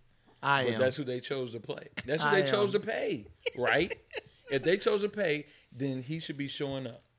You right. You not wrong. Hmm. And so then the wide receiver said, "He hurt. Oh, I got I gotta get separation. You gonna you gonna throw me the ball now, and they can't catch either. Hmm. You're not wrong. I'm just throwing it. out Darren there. Waller couldn't catch a ball to save his life It ain't yesterday. Vegas. Oh. That's how you feel. It ain't Vegas. And I mean, some of those were bad passes from Danny, but Oh. uh, Now when you pay him all that money, and I thought Danny was going to use his legs yesterday. what legs? He ain't Michael Vick. I thought he was going to use his legs. I Two thought he that was he's gonna do- standing on. Blaze, Blaze is upset with us because the Giants are his second favorite team. I do. I like the Giants. You almost as bad as my dad. Yeah? he loves the Raiders. Oh, Go. see, no, no, no, no. Let's not go there. Let's not go there. Oh, Let's I not- got to. So Don't do that who's to your first favorite team? the Chiefs. Okay. the Chiefs. Mm, okay. I'll, I'll just be honest. So like me, I just stopped rooting for teams, Okay. and the only reason why is because ownerships and teams do the best for the ownership and teams. Absolutely. And being a former player, I'm like, like Dwyane Wade, and not change something, but Dwyane Wade. Dwyane Wade, everything he gave to Miami, Uh huh. they didn't even pay him first. They paid Chris Bosh. Gosh. Ooh. Then they let him go. Then he had to come back to be like, okay, we sorry. We Right. want you back. Yeah. That's just wrong. Dwyane Wade should never went to another team You shouldn't have went to Chicago. ever or Cleveland. Cleveland. Cleveland. Yeah, we And so for me, Cleveland. you know, That for me, and, horrendous. and so like even when Tom Brady left the Patriots, yeah. I was like, but I, would- I, I respect Tom Brady, but like one of the things when we were talking about Daniel Jones, he said today's NFL is different than when he first came in the league. He said when he first came in the league, you weren't throwing over the middle. Mm-mm. He said because if you weren't on point, somebody was getting knocked out. Yes. So today, that's why I get you know games are different, Mm-hmm. times are different. So today you can throw a ball up here. Yes. You better not touch that wide receiver. Mm-hmm. Back in the day, he was getting blown up. So mm-hmm. guess what? If that quarterback back in the day threw something up here, that wide receiver went had alligator arms. Yep. I'm not going to get that. that. I want to see my money. yep. Those are the way it was, but it's just different these days. So mm-hmm. I, I I root for players. I root for people that I think are good people, and then I just go from there. Like I was watching something about Michael Vick when he played with the Eagles, mm-hmm. and him and Deshaun Deshaun Watson, and Shady McCoy is so mad at Chip Kelly. And It's like mm-hmm. they, we probably could win a Super Bowl. Mm-hmm. Once again, ownership getting rid of a coach. I mean, who they get rid of Andy for Reid. Chip? Who who Andy Reid? Henry. Mm-hmm. Mm, what what has he done since? One, Two two, Super Eagles Bowls. was was that a bad Two decision? Super Bowls and three appearances. five straight and, AFC and got a hold on the AFC West. So Hey. for me, that's why I say I root for good people. Like I root for Andy Reid. I root for Pat Mahomes. I, I do root for them. You know. Okay. So New York Giants disappointment, huh? It- that's his. I, mm-hmm. uh, It's mm, not a mm. disappointment to you. I'm one, sad. One and two. I'm sad. You waiting for Lawrence Taylor to suit up? Yes. You know they doing those commercials now. I with do. Emmitt Smith and I Jerry need all that. Jersey. I need I, I need him And back. They got Dan Marino with glasses on, reading the playbook on there. Man, listen. Bring back Lawrence Taylor. I even take Tiki Barber. Give me something to get excited about with the Barber. freaking Giants, man. My dad texting me. Don't don't text me. They stink. 138 yards of total offense. They yesterday. stink. It was pretty for the high school team. Oh, right, right. Come on, man. Anyway, How many, how, many, how many yards did Deion Sanderson throw for? Four hundred. oh, it 400. was it was Yeah. it was an He's still in amount. college, right? Yeah, Yeah. Shedeur. Okay, my yeah, they uh, Giants mess around, get a high enough pick to draft him. No, you done paid Because- too much money to Dan. No, Dan you see. can't get rid of him after one year after you gave him that contract. Oh, I'm gonna tell you like this, like they said, when they give somebody that kind of money, they ain't gonna bring somebody in cheap to take his spot, because they got to answer. Because here's the sad part: let me come to you and say, "Hey, I'm gonna trade you Daniel Jones." They gonna look at you like, "And I gotta pay that salary." Nah, I'm good. okay. Hurry up, man. Go to You another got, you got topic. four years. we you got got, four years to hold on Daniel Jones. We got another one here for you. So, who, who's your biggest surprise in the NFL so far? Um, for me, it's the Washington Commanders. Washington Commanders are my biggest surprise. Sam now. Howell. It- they they the biggest surprise Hang on. through two M- weeks. Mr. Chiefs, they shouldn't have been a surprise. You got They Eric shouldn't Bieniemy calling be. plays. what I They was shouldn't going with. be. You was gonna go with them too? No, I was not gonna go Oh, you with gonna say that, the but Eric they're Bieniemy? the enemy. Yeah. Absolutely. Hang on. Here's the thing. This is the only reason why I think the Chiefs lost the first game, because Eric Bieniemy ain't calling the plays. Yeah, that offense. is Hey, awful. I don't disagree with you. I think our play calling is awful. I, I, It's awful. I, I don't want to knock somebody, cause them lose their job, and I know I'm just a little voice. But here's the thing: what did he do as a head coach? Who's now your OC? You're, you're And my wrong. thing is Eric Bieniemy. Like I love him and I respect you, but back to that point you asked me, what makes a great assistant coach? Mm-hmm. If I was Eric Bieniemy, I sit here and make as much money, pay me a head coach's salary. I'll sit behind Andy Reid, Mm-hmm. and when Andy decides to leave, hey Chiefs, can I be the head coach? Can I take that over? That's what I would have did. Yep. I mean, I understand he might want to be a head coach sooner than later, but Mm-hmm. I'm like, I got Patty Mahomes here. Andy Reid, God love him, is getting older and bigger. He might be like, I'm eating more of them chicken nuggets from the commercial. Hey, I'm be out in a year. Mm-hmm. You, Eric, slide in my spot. We see it happen all the time. Like Mr. Gunter was talking about the Rooney Rule today. What's the best way to get an African American or a minority in the position? Let him just move into it as an interim Mm-hmm. instead of having to interview. Because obviously, don't nobody want to hire him. Right. Yeah. So that's why I said I wasn't surprised with the Commanders, especially when Eric Bieniemy. Everybody knows Eric Bieniemy was a hard nosed runner.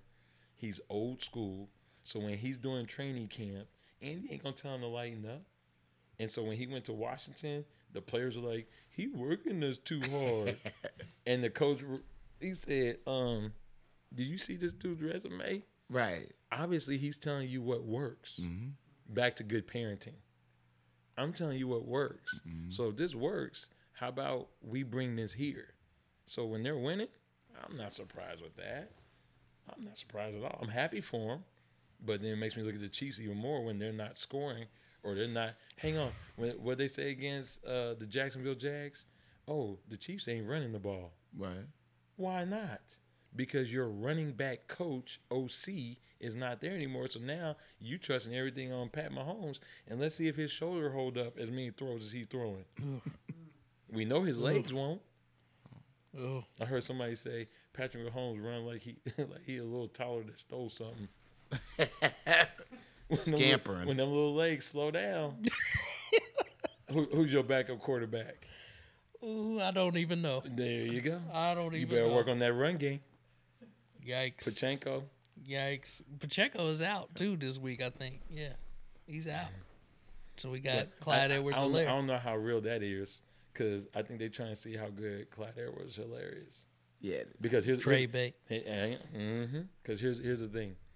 So when I was in college, I was looking at trying to play professionally in like this little summer league, and I went and watched this game, and this kid from K State was just terrible, but this other kid from this no known school was like really good, And so after the next game, I saw him in the, eh, I saw him like up by the concession. I was like, hey, I was like, you had a really good game.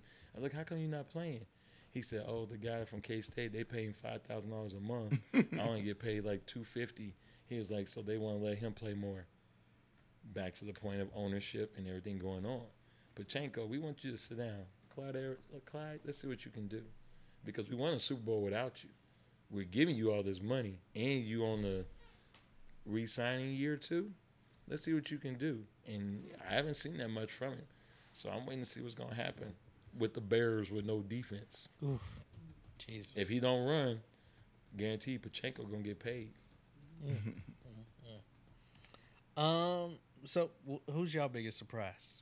We'll throw that out there. I would say the Buccaneers for me. Okay. I would say what Baker Mayfield's doing Shaker um, Baker. Is good, and then um, the Buccaneers defense looks relatively good with um everybody coming back from injuries. I feel like they were they had a lot of injuries last year, so the Buccaneers look really good. We'll see this week they play the Eagles, so we'll see what what they're made of. They'll be tested. So, but I would say the surprise would be the Buccaneers, especially what Baker's doing. Okay. So Surprise for you. Saints. Okay. Derek, Derek Carr. Carr is actually doing something. My dad would be mad. He's, he's a former Raider. Yes. Hey, hey, and you don't. And He, he, ain't, he ain't throwing the Davante Adams, Right. a- you know, whatever. Uh-huh. And you down there winning in New Orleans. yeah, So I'm like, okay, we'll see. But it is in the same conference as Baker, yep, so we'll see. yes. Okay. But also the biggest disappointment I think is gonna be your Chargers Oh, because they Hmm. got a dynamite team. I think their coaching is just a little lacking. he need to be fired. Ding! Told you you can't you can't take money out. Well, he got me. He like he like your boy from Arizona. Yeah, he'll be all right. He be all right. He be yeah, all right. but no, he's he he gotta go. All right. Well, before we get into the books, uh, we're going to real quick uh, talk about investing in your future with Forge and Link. That is F A L F G dot com. Uh, go to forgeandlink.com. Uh, invest in your future. Get your Roth IRAs, any of your investment game up to par. Uh, talk to my guy, William White. He's the lead uh, financial advisor over there. He's my personal financial advisor. So run over to falfg.com and make sure that you invest with Forge and Link. Um, Blaze, I know you said you were talking about doing Uh-huh. that real soon. so- Yes, yeah, absolutely. Just with investing and putting my money into different spots and letting that money sit. Um, the difference between I've learned between the difference between investing and putting your money in savings. And so, um, when you want to invest, I would say that you definitely want to embark with Forge and Link with William White. And so, that's definitely something that I'll be pursuing. So, Forge and Link, get your money right the investment way.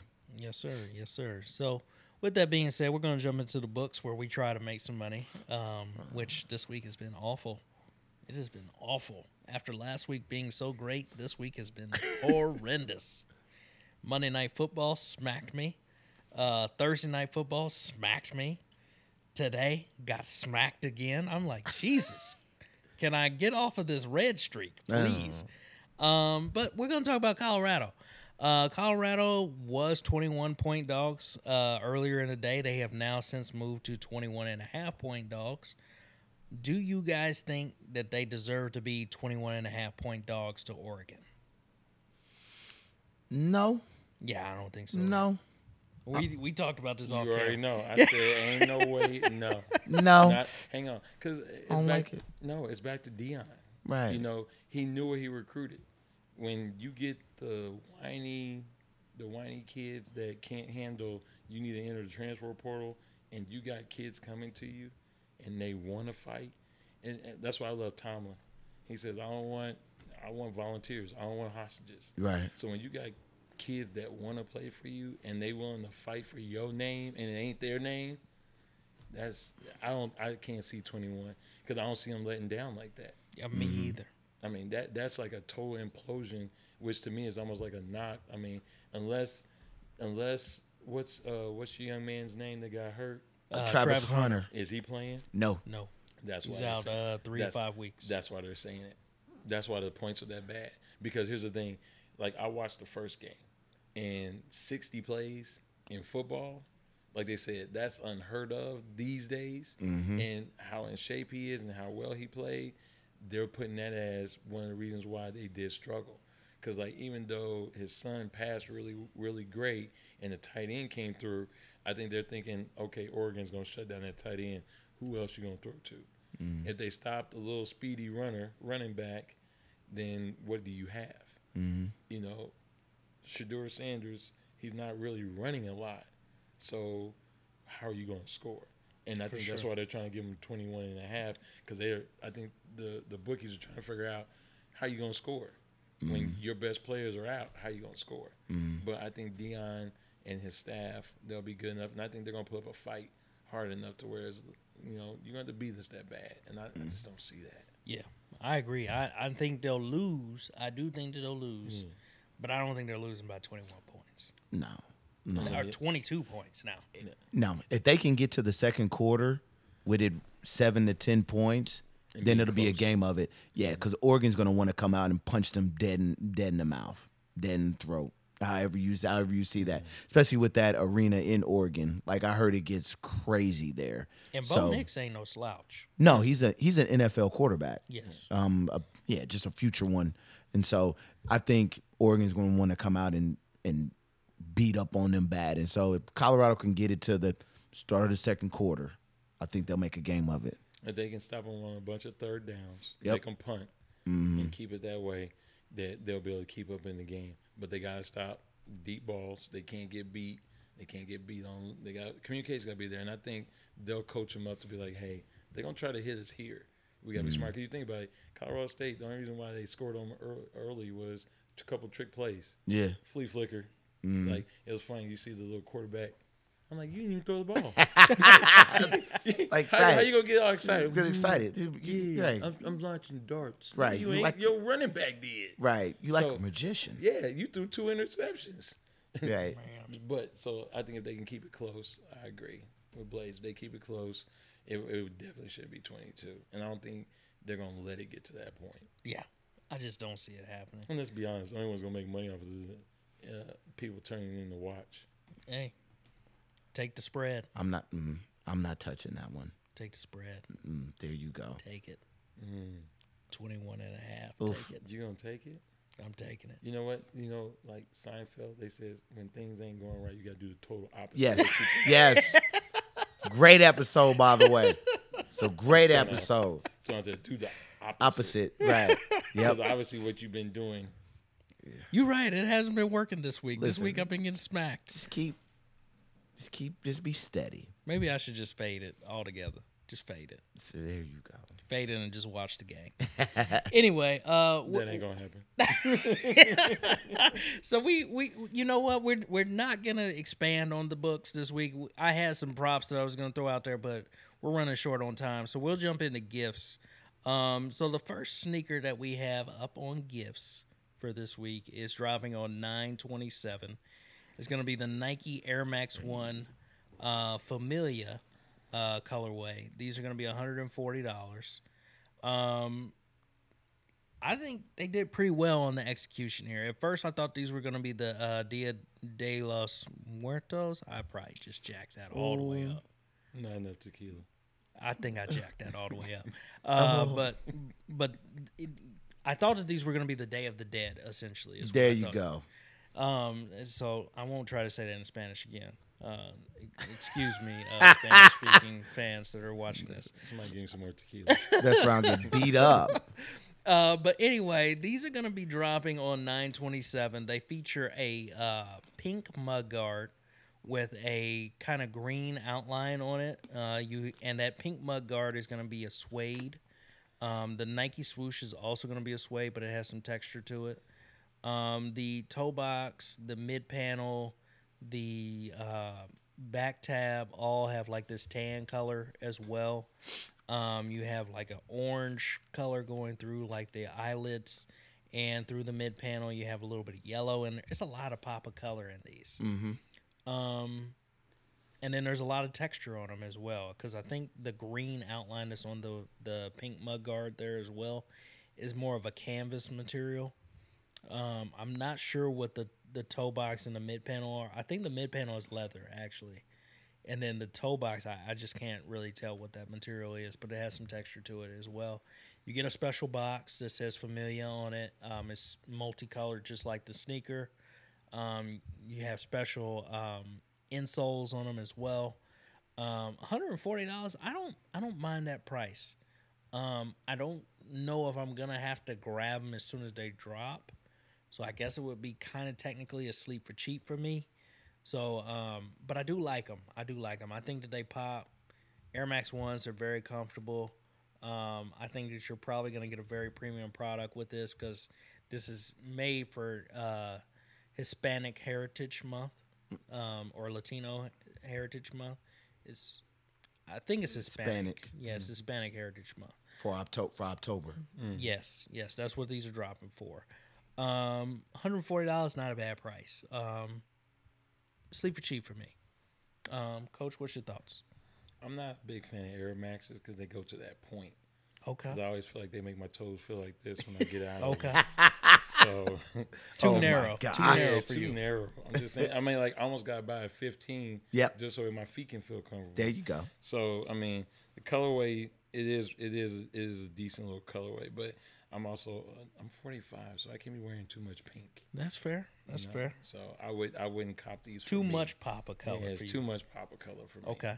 So on a As I'm in my black and gray, on a scale of gotta have them, flip them, or sleep for cheap.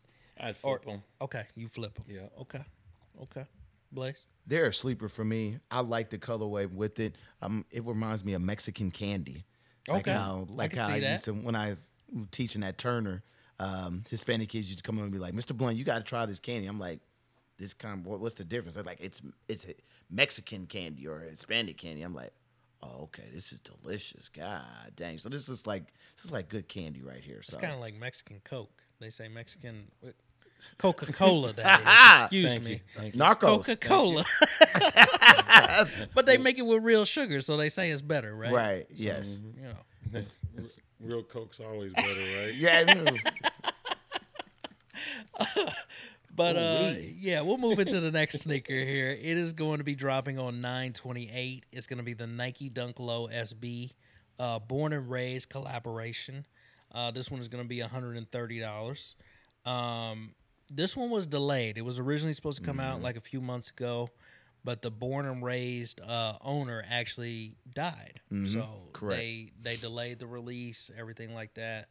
Um, but very detailed sneaker on this one. So um, if you know what dunks look like, you have a white mid panel, you have a white toe, you have a white around like the ankle and the heel. Um, you have a holographic swoosh that is kind of like a, a white and blue holographic. Um, you have the one block at a time embroidered on the toes that is going from the right shoe over to the left shoe. So one block on the right shoe and at a time on the left shoe. Um, the um, toe cap, the eye, the eyelets, and like around the ankle is all going to be this blue suede. Um, you also have the Born SB in the insoles.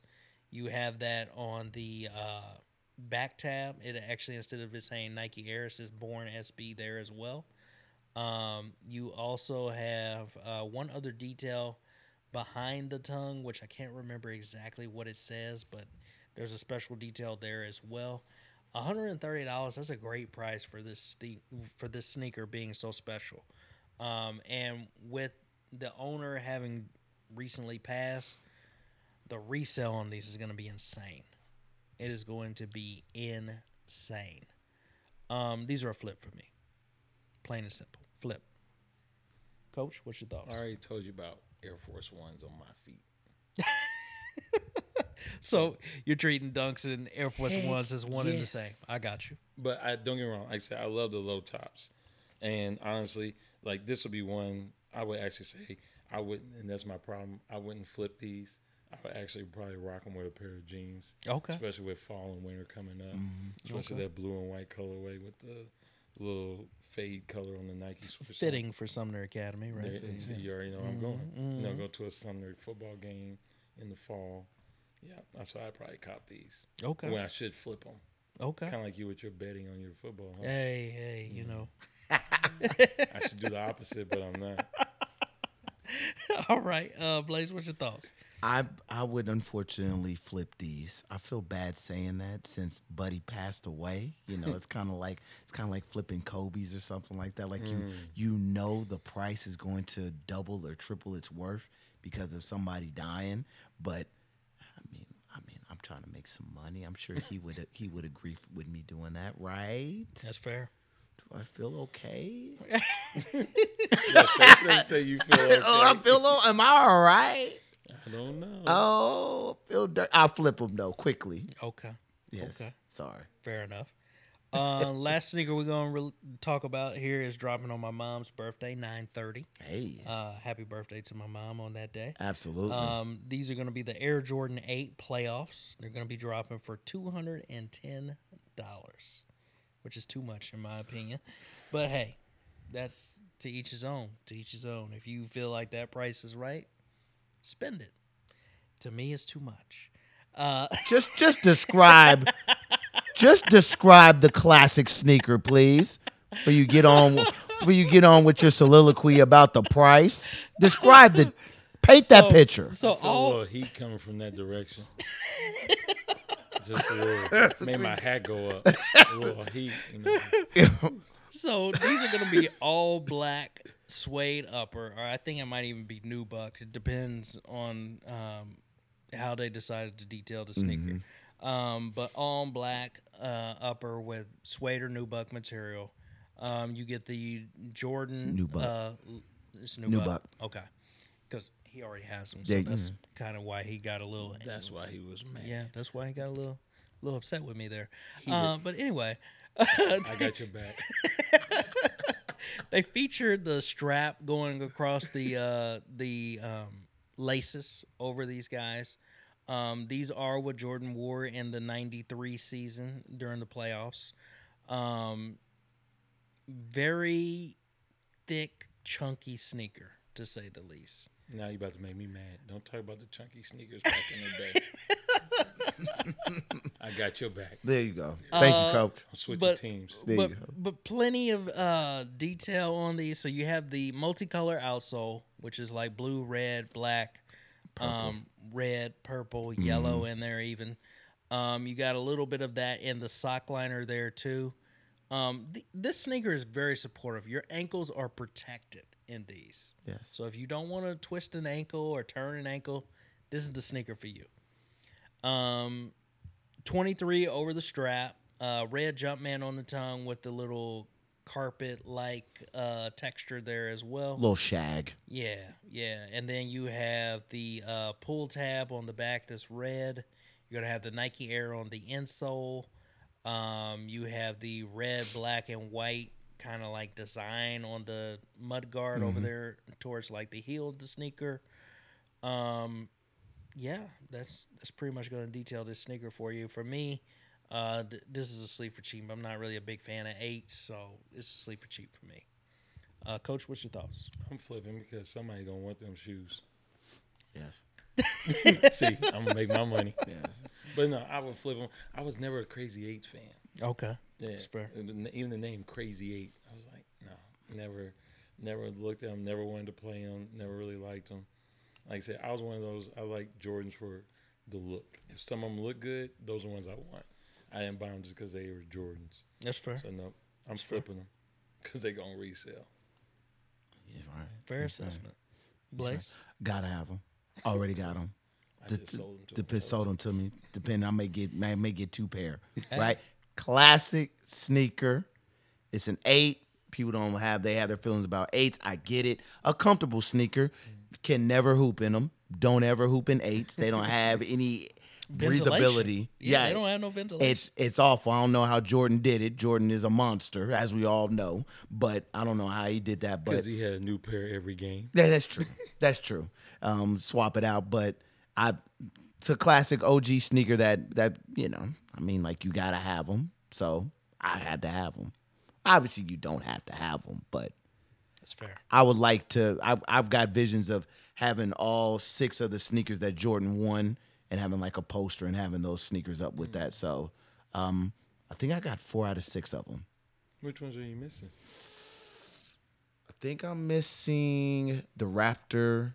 Um, what are those? The 7s i I'm missing the Raptor sevens, and I can't remember. I think low key. I think I sold my Bred 13s. I mm. can't find them, mm. and so I think I think those two Guess what I got? Exactly. See, there you go. There mm. you go. How If you want to come see me, for real? Yeah, I'm gonna come holla at you. no, I'm not flipping them. I need I need those back because now I might have to walk in in my Bred 13. Yep, the Bred 13s. invite me back. Those Bred 13s is okay. crazy. Mm. And they are a high price, and I don't want to give up that money for the resale. So I think the Raptor 7s and the Bred 13s Okay. I'm missing. Mm. Okay.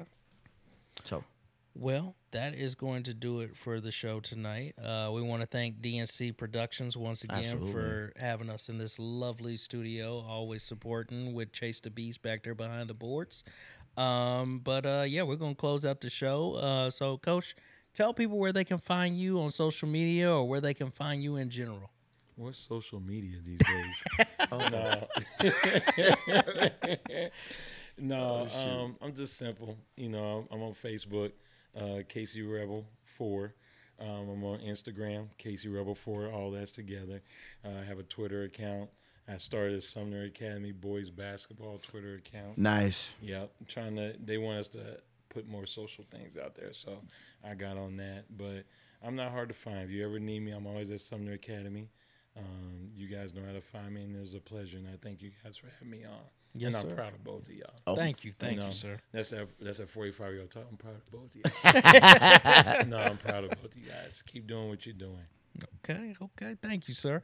Uh, Blaze, where can they find you in Kick City? They can find me at Lucky Lefty 31 on IG. They can also follow us on Twitter or X now, um, the social media formerly known as Twitter. That's now X. And they can follow us on city underscore kick on X, Twitter, however, X the bird. I, it really doesn't matter. That's the social media grind that we're on. So another another one down. Where can they find you in Kick City, Marco? They can find me personally at MB the Remix on Instagram. They can find me on Twitter or X at uh, DAMB2 Experience on the Twitter or X, whatever you want to call it. uh, and then you can find Kick City on Instagram at kick underscore city 913 on Instagram. And if you're watching this on YouTube, please like, share, subscribe, all that different stuff. And we're out. Mm-hmm. The Bible.